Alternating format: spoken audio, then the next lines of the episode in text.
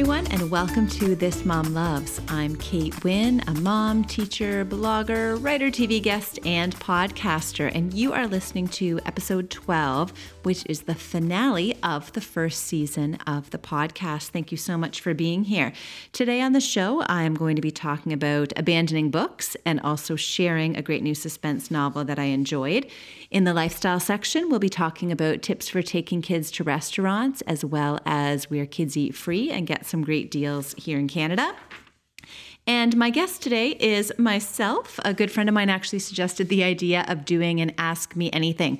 So I put it out there on Facebook and Instagram and got a ton of great questions. Some things relating to education, beauty, being on TV, some personal stuff, Kate Middleton stuff, um, organization, and something that you don't know about me. So we're going to get to all of that later, which should be a lot of fun.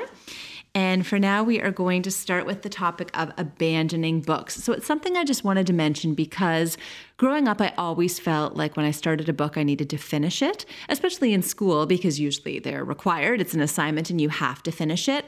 Or it can be hard too when you're given a book as a gift or there's some sort of pressure recommendation that you should read it all, or when you buy a book, you spend your hard earned money on it, you feel like you need to finish it.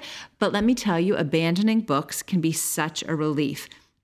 So, if you can get books from the library, borrow books, there's not quite the same amount of guilt for sure, but it's excellent to be able to just let go. I always give it a chance. I mean, a couple of chapters, maybe a little bit more, see if it's going to hook me, especially if somebody has recommended it or it's gotten great reviews. I really want to give it a chance. But if I get a quarter of the way into a book and I am not enjoying it, and you know, because you know if you're looking forward to reading time, if you're thinking, oh, I'm going to get to bed early, maybe I can read a chapter before I go to sleep, or if you're thinking, oh, I really don't have anything to read except that one book. So honestly, it's so freeing to just give it up. Now, an interesting stat Goodreads says that 20% of the books read by their members are abandoned. So that's an interesting uh, piece of information to keep in mind. So you're certainly not uh, not alone if you start abandoning books. So it's easier for me too when I get a lot of books from the library, and also I'm a reviewer on NetGalley. So a lot of them are ebooks that I just read through the Kindle app on my iPad. So again, if it's really awful, there's really no harm done, no loss to me. But honestly, I feel like our time is just so precious that there's no point reading books or, by the same token, watching TV shows, watching movies, unless you're really doing something to make somebody else happy and you don't mind giving up the time. Start abandoning books. If you have a book that's been sitting on your bedside table, on your bookshelf, wherever, and you dread picking it up and you're not interested and you choose the next book ahead of that one and it's kind of moving to the bottom of the pile, go get rid of it right now and, uh, and it will feel very good. So that's my little mini tip today in my favorite things is abandoning books. However, on that topic, I do have a book that I did not abandon and that I don't think you will want to either. And it is called Watching You by Lisa Jewell. It is a review book that I got through NetGalley, but I, I, enjoyed it enough to finish it and to give it a great rating. So it's already a bestseller. It was released in the UK, but it's just been released uh, very recently in Canada. It begins with a murder in an English town. A lot of those suspense books that I'm loving these days are, are set in England. And it is suspenseful. It's not one of those gory type of thrillers, really gritty or anything like that. It's more psychological intrigue. So it really, um, is based on this successful headmaster of a school. And he's moved from school to school. He kind of comes in and saves these schools that are maybe we'd call them at risk. But is he a murderer? Is he a philanderer? Is he possibly even a pedophile? Who knows? We have to keep going to the end to find out. There are many secrets. Everybody's got their own uh, things that they're keeping to themselves and the different perspectives from the teenagers right through to the adults. Everyone's hiding something. And the general gist of the end I did kind of see coming, the sort of who done it, but towards the end I started to figure it out. But there was a, a, really big twist right on the last page that I didn't see coming. So I would definitely suggest that if you're looking for some suspense right now, it is Watching You by Lisa Jewell. You can find me on social media. I'm on Twitter and Facebook at This Mom Loves and on Instagram at Kate This Mom Loves. I absolutely adore it when people reach out, send a tweet or a Facebook message, Instagram message to let me know that they've listened to the podcast. It really uh, makes my day. So thank you so much to people who do that. And if you want to do that right now, that would be wonderful too. My website is thismomloves.ca. And if you need any show notes for this episode, again, it is episode 12. So thismomloves.ca slash podcasts, and you can click on episode 12 for any information that you need. Next up, I want to talk about in the lifestyle section taking kids to restaurants. This is something that we have always done. If I recall correctly, I do think that Eva went to Wendy's before she even came home from the hospital. I think my husband came with Olivia. They picked us up. We went and stopped it at Wendy's for lunch with the newborn baby and then went home. And back when I first started freelance writing, I wrote an article called Eating Out with Kids The 10 Commandments. And it was interesting to look back at the notes because it talked about um, me having a four year old and a two year old. So time has gone by since then. The girls are now 12 and 10. But a lot of the tips um, are very helpful to parents of young kids or even some older kids too. So I'm going to share a few of those 10 commandments and then have a link to the article in the show notes so that you can check out more. So, the first commandment is, Thou shalt do thy research. Make sure you look into the restaurant that you're going to. Some are obviously just way too fancy, way too highbrow tiny, intimate, quiet little places, don't take a baby. Don't even bother. Sometimes when you call, people will um, will tell you, yes, we've got a kids menu. Yes, we're really kid friendly. Do you have high chairs? Yes, we do. That's great. Um, but you almost want to take a peek in a restaurant yourself to check it out just to be sure, because somebody might be very kind and accommodating on the phone, but then when you get there, you realize it's uh, definitely not the place. So you want to make sure that you get that information. Chains can be a great bet, but there's also a lot of local independent restaurants. I know there's some diners around where we live where they're definitely very, very family friendly, independent places, and uh, and those are the kind of places that you do you want to take your kids. And find a place with a buffet. That's a good thing to do too if you're doing your research because then everybody just gets their food right away. You eat what you want and then you can go as soon as you're done. So that's a good idea too. Um, step two, thou shalt prepare. So if your kids are old enough, do some role playing at home when you're doing um, or when you're having your meals, your lunch or your dinner. Role play ordering, eating, manners, using the utensils, all of that sort of stuff. You can do some silly what not to do and act out those don'ts as well as the do's. Try to make a reservation in advance. Um, ask for a booth if you can because it's um, a lot more convenient. You can kind of be cozied up in your own little spot, a, little bit of privacy too, especially if you want to breastfeed or anything like that.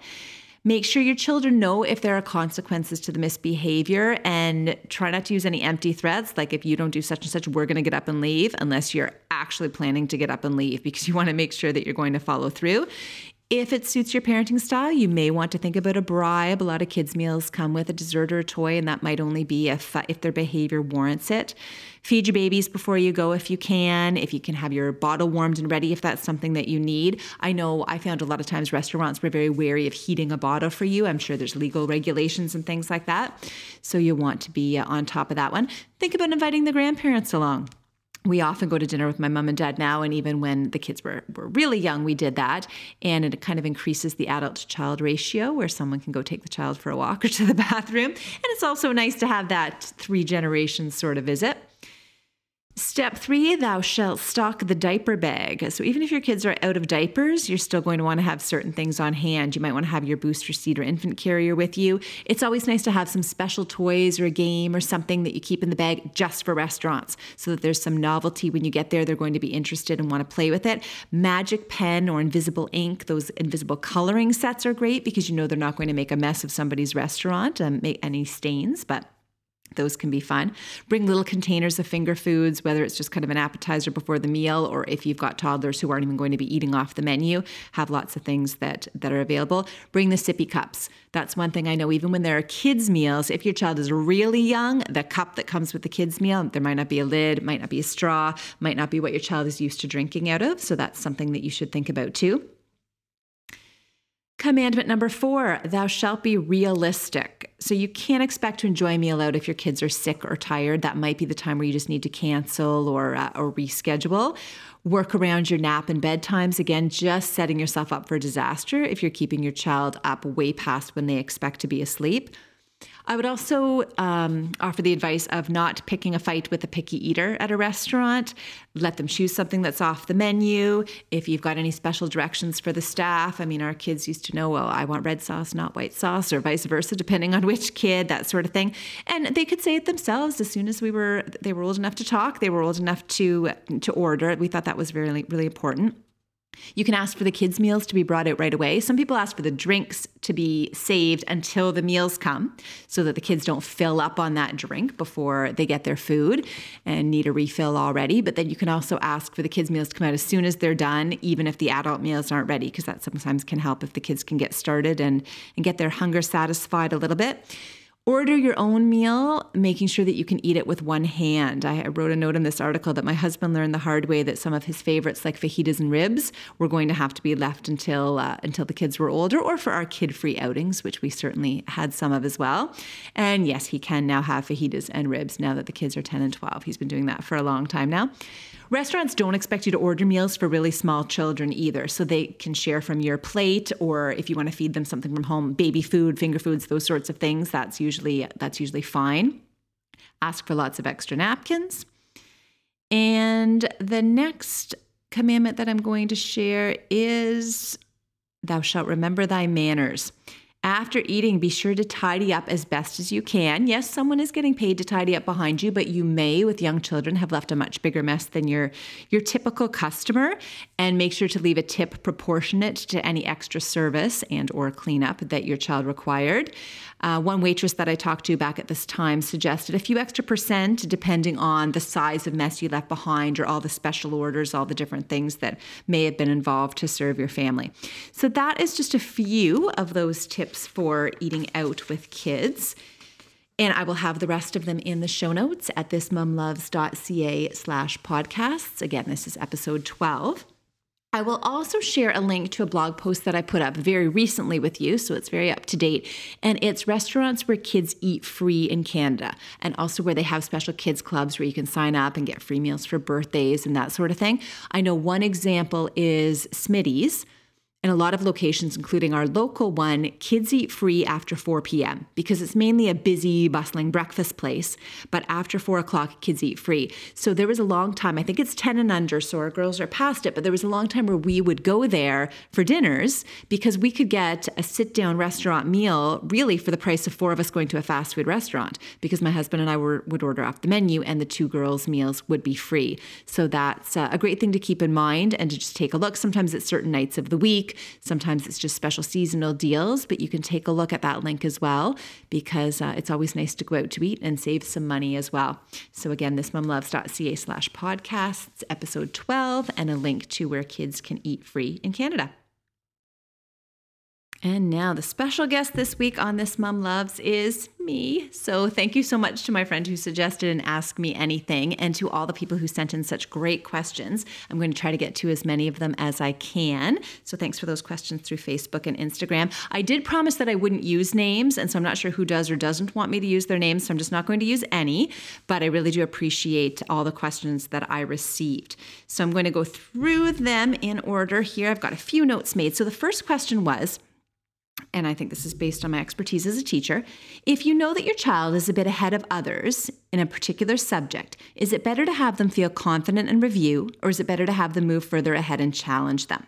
Great question. So, we all like sometimes to default to something a little bit easy. So, I'm not sure if this mom had a specific subject in mind, but I'm going to think about things like reading and math. So, I mean, for sure, sometimes as as highly educated as someone may be and whatever reading level they may be at, sometimes it's nice to just read some low level, maybe a familiar book, something you already know. And this is even for adults.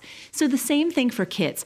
And it does build their confidence. So, when they can memorize a book and they reread it, or when they know all the words and they read it again. Sometimes it's just familiar stories, familiar characters. It can be comforting. Nothing wrong with that. I would just say it should be a smaller percentage of time. So you really want to make sure that kids are growing and learning, and they're really not. There are benefits, like I said, the confidence building, the comfort, benefits to having some time of sort of going back and, and practicing something they already know. Same with math. I mean, if they're at a higher skill level and they're going back and doing something a little simpler for a little bit, there's absolutely no harm in that. But you definitely want to make sure that they're kind of in a zone where where that they that they have growth. So the other point too is something too challenging, something too hard isn't good for them either. So giving them a book that's really above their reading level or math that they can't understand, that's not going to push them ahead if it's way beyond. You want to sort of have that zone of proximal development as they say in education where you're sort of getting them where they're at and pushing them a little bit further. So if it's a case that you don't feel that that's happening at school, which which is possible, you never know, talk to the teacher about it because maybe in certain subjects there are ways to push your child on ahead or there are some things that can be sent home to help with enrichment if that is the case. I would say in terms of the easy stuff you might want that to be maybe 10 15% of their time and the the real majority of their time spent at that zone where they're actually learning something new. That does bring up, though, quickly the subject of acceleration or skipping grades, as some might call it. I did work for three years as an itinerant teacher of the gifted with our school board, and I did a lot of enrichment programs, worked with a lot of identified gifted kids. There was a lot of talk about grade skipping. Now, I have seen a couple of cases where it has been absolutely fine. I can think of one in particular where it was a very, very bright girl, January birthday, tall for her age, mature. It all worked out completely fine. Um, she would say it. I spoke to her mother a long time ago when I was writing an article about this issue, and she thought at the time that yes, it had been a great decision. So, yes, it can be good.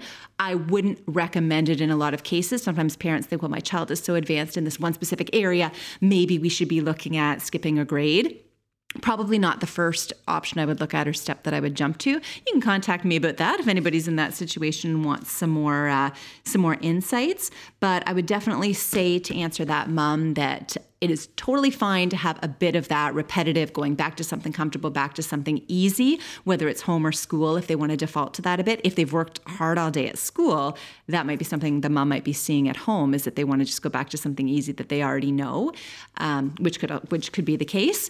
But yeah, so it's okay a little bit, but you definitely want them to be mostly doing things that are pushing them and helping them grow. Next question also has a bit of an academic angle to it. What are some of your ways to keep kiddos active and learning in the winter? So I'm going to kind of split the active and the learning a little bit. So for active in the winter, take advantage of free indoor places. Now, I mean, of course, you can go outside and be active in the winter, but I'm just wondering if this mom might be looking for other options. Yes, go play in the snow and do all those winter things. But the mall, like kids running up and down the halls in the mall, especially when it's not a busy time, that can be a great way to burn off some energy. Places like McDonald's Play Place, even if you are opposed to that kind of food for your child, which I certainly am not myself, but you can go get a coffee and sit at the little counter right outside the play place and watch watch your child. And again, they have some time to be active. Other indoor play places things that you can do at home um, like using your laptop or your other devices to look up just dance videos on YouTube. We do those with the class all the time, and they're four and five years old. They're not exactly following the moves, but they love it. So you just Google just dance kids and find all sorts of fun songs that they can do. Things at home like freeze dance or balloon volleyball. Go Noodle is another great website where there's all sorts of movement. Some of it's more the slow, like if they need stretching or they need calming, those sorts of things. But there's also a lot of really active dance party kind of fun things to do with kids at home. I would also just remind parents getting from the activity also into the learning to optimize screen time as best you can. Screens are not evil. You just have to make sure you use them for the right stuff. So, again, if you want to have kids learning throughout the winter, I mean, I'm no expert in blue light and, and those sorts of disadvantages of a tablet, but really in terms of language development if they're doing a word jumble on a screen or a word jumble on a piece of paper their learning of letters and words is going to be the exact same. Or an i spy game or those sorts of things that that can help engage their brain. If they're doing you know little math drill games something fun like that if it's engaging and motivating for them to do it on the tablet or the phone or the or the laptop whatever then there's really nothing wrong with that. I just don't like as much of the passive consumption of things using screens. And then, of course, there's always inappropriate content. You want to make sure everything's at the right age level for your child. Do your um, do your own screening of that, but use screens as much as you can. And of course, reading. I mean, the most authentic learning is the stuff that kids enjoy and are doing in real life. So, books, be reading to your kids all the time at any age. I try, even with my older girls, we'll get on a roll where we'll read a chapter a night of some great classic book, and then after a week, it kind of falls apart for a couple of weeks. But it's great to read to kids of any age, really, and then getting them involved in all that authentic stuff, like the math that's involved in baking and measuring and crafts and those sorts of things. Um, the language when you're out looking at signs, reading information. I mean, even if it's just, look, I see the letter G, my name starts with G, something like that, or even, well, what does does it mean when it says you're not allowed to such and such and that's forbidden on this sign? Discussing that kind of thing. Um, and then writing just really authentic stuff. Okay, we're going to go to the grocery store, write down this list for me. Or do you want to send grandma an email and tell her about what happened today at school and type up the email? All of that kind of stuff can, can help keep kids active and learning throughout the winter. Next question is one that I get a lot, which is Are the hosts of the social nice in real life? And I think people always want to have some sort of uh, negative thing to say about women and are they catty and do they fight and whatever. Yes, they have all been very nice to me in real life. When I first met uh, most of them, it was when I went to do a behind the scenes at the social before I was actually a guest. They were all very kind to me. Now I know Lainey kind of loves to uh, portray herself as this cold, you know, cold-hearted, tells it like it is, non-friendly person. And when I met her, she was certainly the most business-like, like, "Hello, nice to meet you," handshake, back to work. But then after the show that day, she made a point of coming over to me, and my friend Allison was there with me as well, and she was very pregnant, and she's a big Lainey Gossip fan. And Lainey said, Oh, you know what? I've got some time. Do you want to come to my eTalk desk and we can talk a little bit more? So I went and did an interview with her there. She gave me like laser focus, answered my questions. I asked for a photo and she said, Let's go out on the eTalk set so that we can have a good background. So she kind of gave herself away that she's not quite the cold hearted person that she likes to portray herself as. But since then, I mean, I've interviewed all of the ladies. I've been on the show and interviewed by them. They're always so supportive, and that was great. And, and feedback, that kind of thing, complimentary, you know, even just something like, oh, I love that ring can sort of put you at ease before you start a segment. Um, and I've interviewed them for other things too, like for my blog or for magazine articles. They're always very accessible, accommodating. I had Cynthia Loyst on episode two, actually, of the podcast, if you want to go back and check that out. Um, and I'm sure the other ladies will will be on at some point too. So yes, they are they are nice in real life as well. Next question is What is one of your most embarrassing moments? So I jotted down three quick little stories to tell you. So one has to do with when I started freelance writing, and I didn't exactly know how it all worked. It was very new to me. So I pitched an article to a magazine, and the editor wrote back and said, Yeah, I like that idea. I think I kind of want you to take more of this angle instead of what you pitched, kind of something like this. You know, I'll, I'll put together a contract, get back to you. Well, I didn't hear for a while, and I thought, you know what? I'm just going to be really impressive, and I'm going to just go ahead and write that article. So I did. I did some research, and I interviewed some people, and I put it together, and it was, you know, a fairly well written article, I think. I submitted it, and that's really not how it works. So she got back to me. She was very gentle and said, No, no, you need to wait for the contract because I'm going to have all the points in it that I want you to cover and the things that I want you to include in the article. So, yeah, what you submitted is, is not going to fly. And I was mortified. And when I look back now, I don't feel quite as embarrassed as I did um, all those years ago. But, you know, when you make a work related mistake like that and you just want to die because you, you didn't know and, uh, and you did it anyway. So, that was one. Another one is one of the first times I was on the social. I'd had a cold, a bit of a cough. I was really nervous that I was going to go into a coughing fit while I was on the show. So I was sitting there on the couch. Traci Melchor was asking me a question, and I could feel that tickle in the back of my throat. And I thought, oh, am I going to cough? Am I going to cough? She asked the question, and then I had to turn and cough. And so, of course, I do a big awkward cough into my elbow, which is perfectly appropriate in the kindergarten class, but not so classy looking on live television. So I coughed into my elbow, and then I kind of paused because I thought, oh my goodness, what was the question that she even asked me? So I paused for a moment, and then all of a sudden it came to me. I think I recovered and I did fine, but in my mind, I was so embarrassed by those few seconds on air where I coughed and paused and didn't know what I was doing. A third little example, just a more recent one, has to do with email and being careful. I received a quote from a contractor for a job that we wanted done. And, you know, I wasn't very impressed with the quote. And it wasn't just the amount, there were some, you know, there's some things going on there that, that deserve for me not to be impressed. Forwarded it to my husband, kind of gave him some thoughts. And then sat down and realized I don't remember typing in my husband's name. And then I thought, oh my gosh, I hit reply, I hit reply. And yes, I had hit reply and sent it back to the contractor with the thoughts that were meant only for my husband to see. So, really, that's one of those lessons that you need to take your time and watch what you are doing when you are sending emails and texts and those sorts of things. But I was very mortified and embarrassed by that one. I wrote back again and apologized and explained this is not how I meant to respond to you. This was for my husband, but still, I'm sure the damage was done, and we did not end up going with that contractor for that particular job. So, those are some embarrassing Kate Winn moments for you. The next question is about my Kate Middleton replicates. Where do you find your Kate Middleton replicates? So I am a fan of the Duchess of Cambridge's fashion and particularly her accessible kind of things. I mean, I don't buy any haute couture garments. I do not spend thousands of dollars. Rarely would I even spend hundreds of dollars on an item. But I follow a few accounts that are great. So, what would Kate do is one Kate's Closet, Budget Duchess, Royal Replicate, Royally Broke. There are several others, so I'm sorry to the people that I didn't mention. Those are the ones that just came to mind off the top of my head, but they post a lot about Kate's fashion and then also where you can find replicas of things. Now, I do have some real items exactly like what Kate has, like a pair of Zaramoto pants, um, a checked blouse from Gap, some Adidas sneakers. They were sold on eBay, and I know for a fact, well, I don't know for a fact, but I really am sure the seller did not realize that they were an item, just a pair of Adidas sneakers that Kate Middleton owned because they were selling them for a very reasonable price for a pair of shoes. So um, I think they probably could have got way more than they got from me, but. Um, and I also believe that I may be getting a Kate Spade jewelry item, the same as one that Kate Middleton owns too for Christmas. You never know.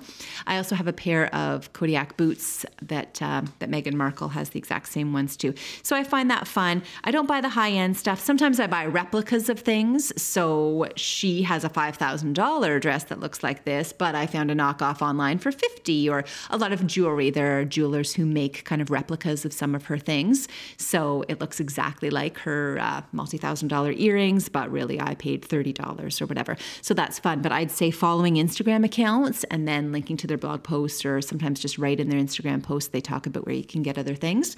So that's where I find that stuff. And then um, eBay or Amazon, places like that are usually where to order from, but sometimes it is Zara or Gap or, or um, retailers that you know of, and that's where you can find things as well. Someone asked just the other day, was that you microneedling in your Insta stories? So I posted a very close up, and yes, it was me, of my cheek right after my recent microneedling facial. So you could see all of the dots, tons and tons of red dots where the needles had gone in. And I just wanted to, you know, give a real look for people. I have a blog post up now about microneedling facials. So again, I'll put that link at thismomloves.ca slash podcast and click on episode 12 all about I did a review of a new medical spa in Lindsay where I live called RX Cosmetics. Really recommend it and tons of information there about the micro needling facial. Basically, they use a pen with little needles to poke holes in the skin, and the idea is then the skin rejuvenates. There's collagen production. It helps with a ton of ton of issues that you might have going on with your skin. But yes, that was me, and you can find all sorts of information about that on my site. How do you organize receipts? So, I have a couple of systems for receipts. I keep um, a big notebook, which is my date book and also where I record budget. So, for small purchases, I would take my receipt, I would write it down on my little budget, crumple up the receipt, throw it in the garbage um, I try to keep as little paper as I possibly can. So that's those kinds of things. Sometimes you have a receipt and it's for something where you're going to need it for warranty, um, like a major purchase. So I have a special envelope where I keep those things and so I keep that in a special spot in my my bedroom. And then when I go through my dresser and clean things out every time, which I do frequently because that's the kind of woman I am, I'll always go through that envelope and see okay what's outdated, what warranties are are invalid anymore, so that I can clean out that envelope too. In my email, I have an email folder called um, shopping if it's something that I think I might need to return that I ordered online. But again, most times when I order clothes or something for the girls, I try them on, I take the tags off, I hang them up and put them away. It's not something that I think I would need to hang on to the receipt to return them. So again, I just keep the things that that I would actually need, like maybe electronics or that sort of thing. And I have an email file called taxes as well. So charitable donations, things like that that get emailed to me or expenses. I mean, I'm I'm virtually a public employee, so I don't keep a lot of things for work expenses for my main job. But for my freelance writing side, which of course I, I pay taxes on, I do keep expenses for that. So I have a, an e-file for that. And then just a file in my filing cabinet um, that says taxes as well for any paper copies of those sorts of things that I get. But generally speaking, um, most receipts come in and then they go. Now, I have moved in terms of souvenirs. I talked about one day on the show taking photos of things and putting them all into Google Drive. So that's probably the next step that I should take to be uh, tech happy around here is um, to just take uh, photos of a lot of receipts that I think I might need to keep long term and upload them and have them there. So I would definitely suggest doing that if you're trying to get rid of paper as well. The next question is also about organization, and it is Were you as organized as you are now when the girls were babies? And if so, share your secrets.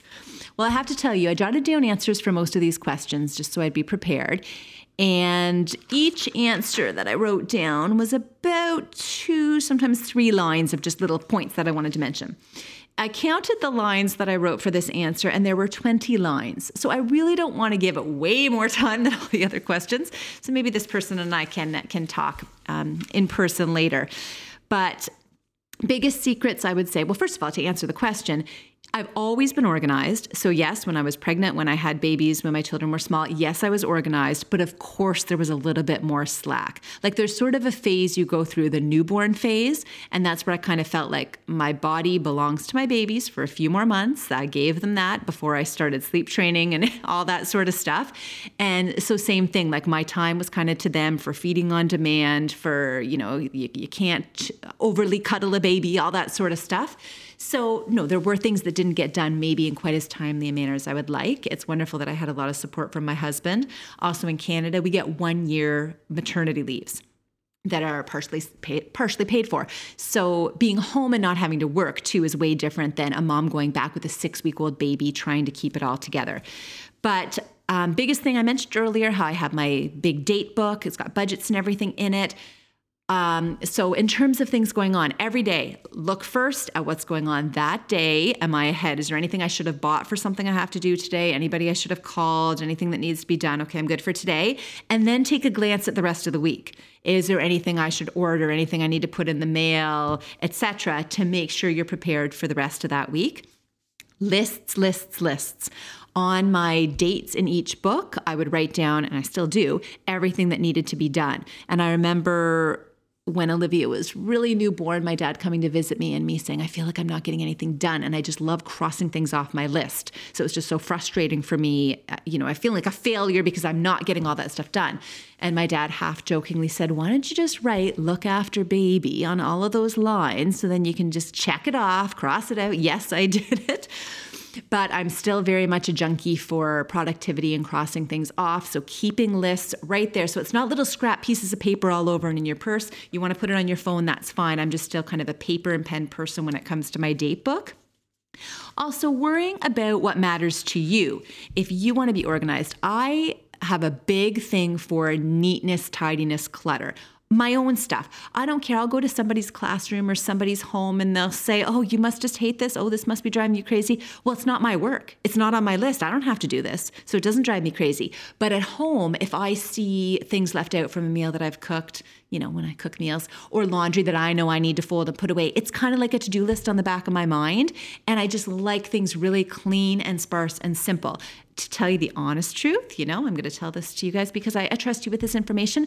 Maybe I care about it a little more than than is healthy, but it's because I do. So I'm not running around tidying, thinking, "Oh, what if somebody comes to the door?" Or I'm so worried what somebody else is going to think about me. I do it for me. So make sure that your standards, you're not worrying too much about doing things for others and what others think. Um, things like toys. I mean, if you've got a little tiny baby, they're probably not making too much mess. But as kids get older and their toys, I did believe in cleaning up at the end of every day. Some people would say, oh, they're just going to get it out again tomorrow, make another mess. Psychologically, for me, I wanted it away. And then as they got old enough to start putting things away themselves, they understood. Like, okay, bedtime, everything goes back. I liked keeping things like Barbies in one bin and the Lego was in one bin and the puzzles got put back together in the puzzle area. Um, it is a little more work to keep it that way, but again, once you have your kids trained, they can do that for sure keep a little bit of a dump zone, whether it's your junk drawer. I always had it one corner on the kitchen counter that was kind of under um, under a little raised bar where people couldn't see it, but if there was still paperwork to be filled out or something that needed to be read, just to have in one place. So you're not leaving, you know, mail that you have to answer and that sort of thing all over the place. Have one little zone, and then when you have time, you can get to it and get some stuff done. Staying on top of things, I'm a firm believer in one load of laundry per day to keep things done batching your errands. So, writing down everything that needs to be done, maybe once or twice a week, if you can go um, in a morning. I know when you've got a baby, I used to try to get everything done that I could in a morning, especially because as they got older towards that one year mark, we phased out the morning nap. And then I could always be home and have that nap time because that was so precious. So if we occasionally lost a morning nap to errands, I could live with it, but I always wanted to be home for that afternoon nap. Now, I wish they had had click and collect when I had babies because laundry has always, or not laundry, groceries have always been an errand that I have not enjoyed. So I would recommend things like that, anything where you don't have to do the errand yourself. I keep a file folder for each girl with birth certificate, social insurance number, special things, um, lock of hair, the kind of thing that you don't want to just take a picture of and get rid of, the kinds of things that you actually need to keep. So I organize their stuff so they each have one file folder, and that's where it would go. Accepting help would be another big tip that I would give for staying organized. I mean, my parents have always been so amazing to help us out with things and spend time with the girls. I know my dad had retired when Olivia was born, so even when she was a newborn, he would come up and help, you know, even if I needed to sleep, but also if I needed to go and get something done.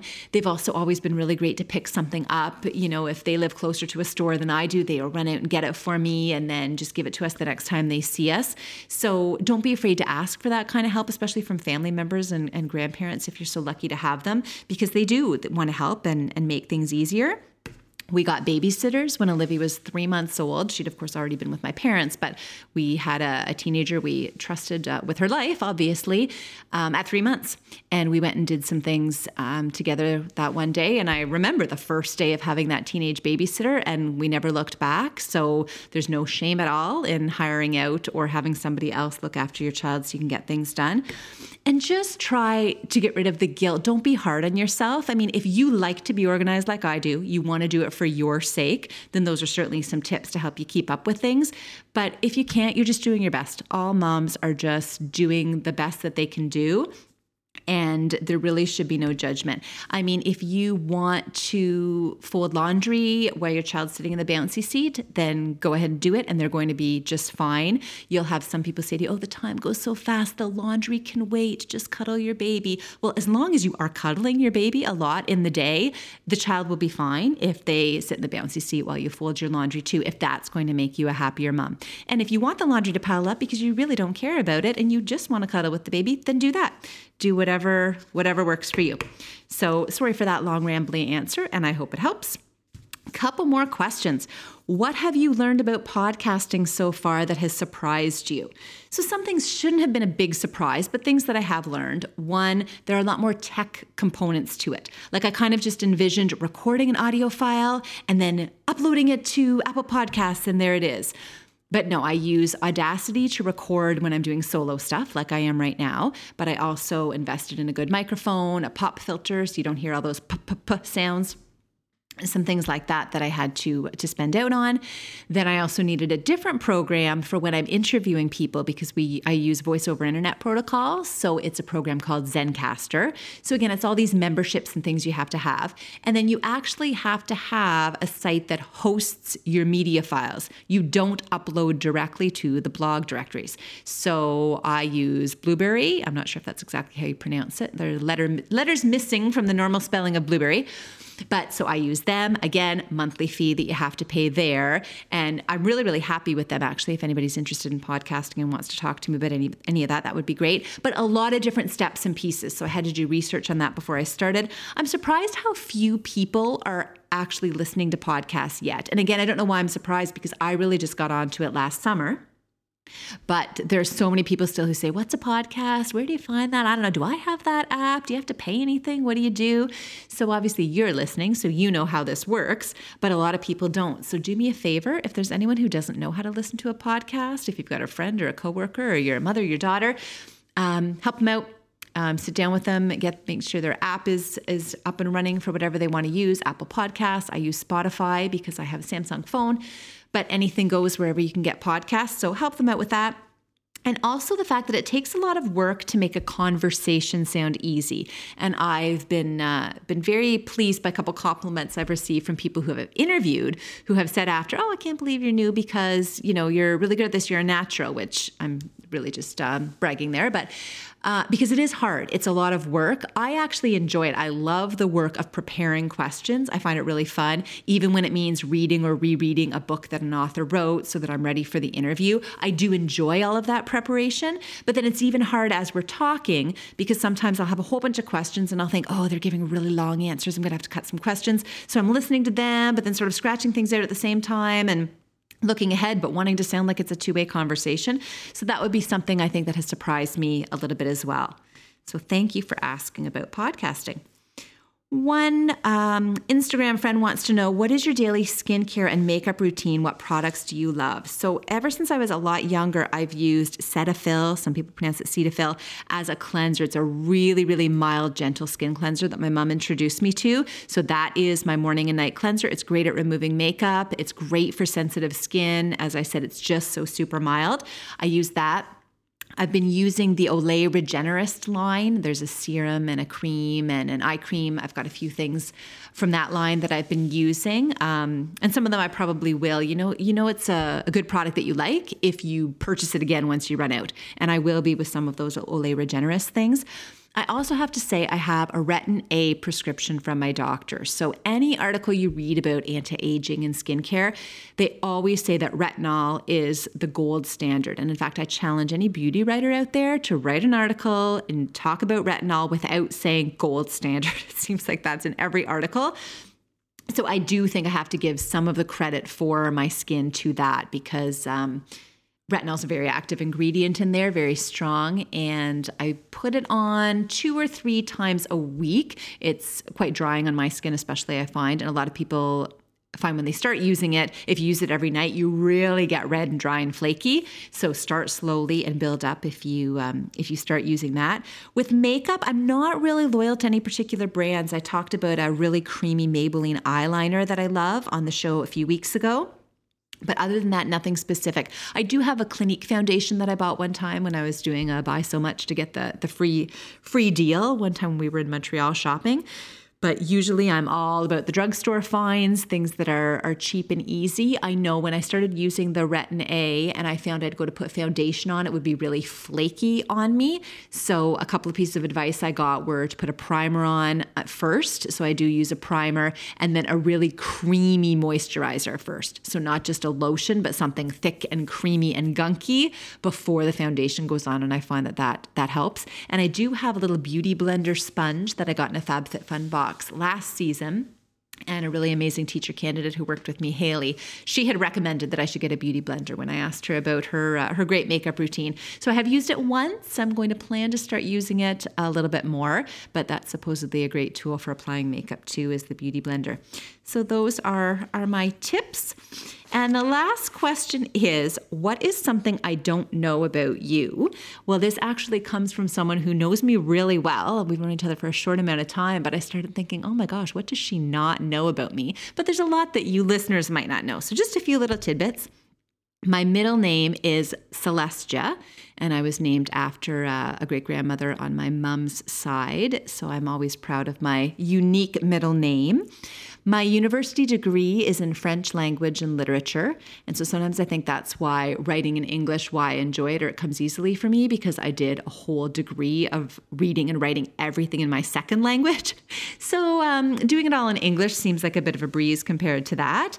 Um, one last little tidbit I wore I've worn glasses from the age of eight. I got my first glasses. Started to wear contacts in grade eight. When I first got those, I wasn't allowed to leave the doctor's office with them because I couldn't put them in and take them out by myself.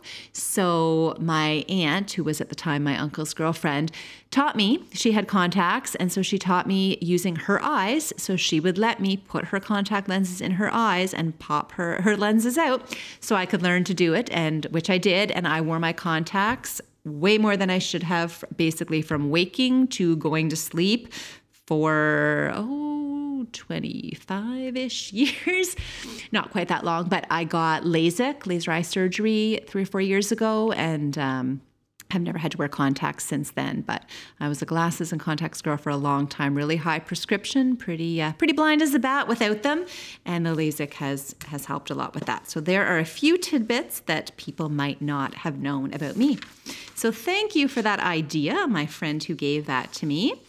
Thank you to my editor, Lucas Wojcicki, for editing my episodes so well, and to all of you for being here because that is the end of episode 12 and also the end of season one of This Mom Loves. Now, you only have a couple of weeks to wait for season two. When this episode um, is originally airing, it is Christmas season. So I'm going to take a, a, couple of weeks off for that. But I have some amazing guests lined up. I can't even, I don't know how I'm going to fit them all in in January and February. I have, um, like talk show host. I have guest experts on sleep and women's health and personal finance. Um, I've got some other surprise ones. I might, might not mention them right now, but you're definitely going to want to be be back for season two. But in the meantime, Please rate the show wherever you listen. Please review it and help spread the word. That could be your Christmas gift to me if you are so inclined. Get your friends, family, colleagues, anybody who you think might like this Mom Loves, get them on board. Tell them they've got some time to get caught up on the first little season before the new season begins. And I'm uh, I'm so excited for an awesome 2019 on the show. And I really, really appreciate all of you being here and listening. It means so much to me. Thank you for your support. In the show notes, I will have all sorts of things a link to the book that I talked about, the article on taking kids to restaurants, where kids eat free in Canada, links to where I find my Kate Middleton fashions, my microneedling review. I also have just posted recently a post with links to all of my interviews with the ladies from the social. They get a lot of traffic on my blog, and I thought I'd put them all in one place. So there's a long list there of interviews with each person, behind the scenes, things like that. So you can just find what you want and click on. So all of that is at thismomloves.ca slash podcasts. And again, clicking on episode 12, which is the end of season one. So thank you so much for being here, and I look forward to uh, to being with you again in season two.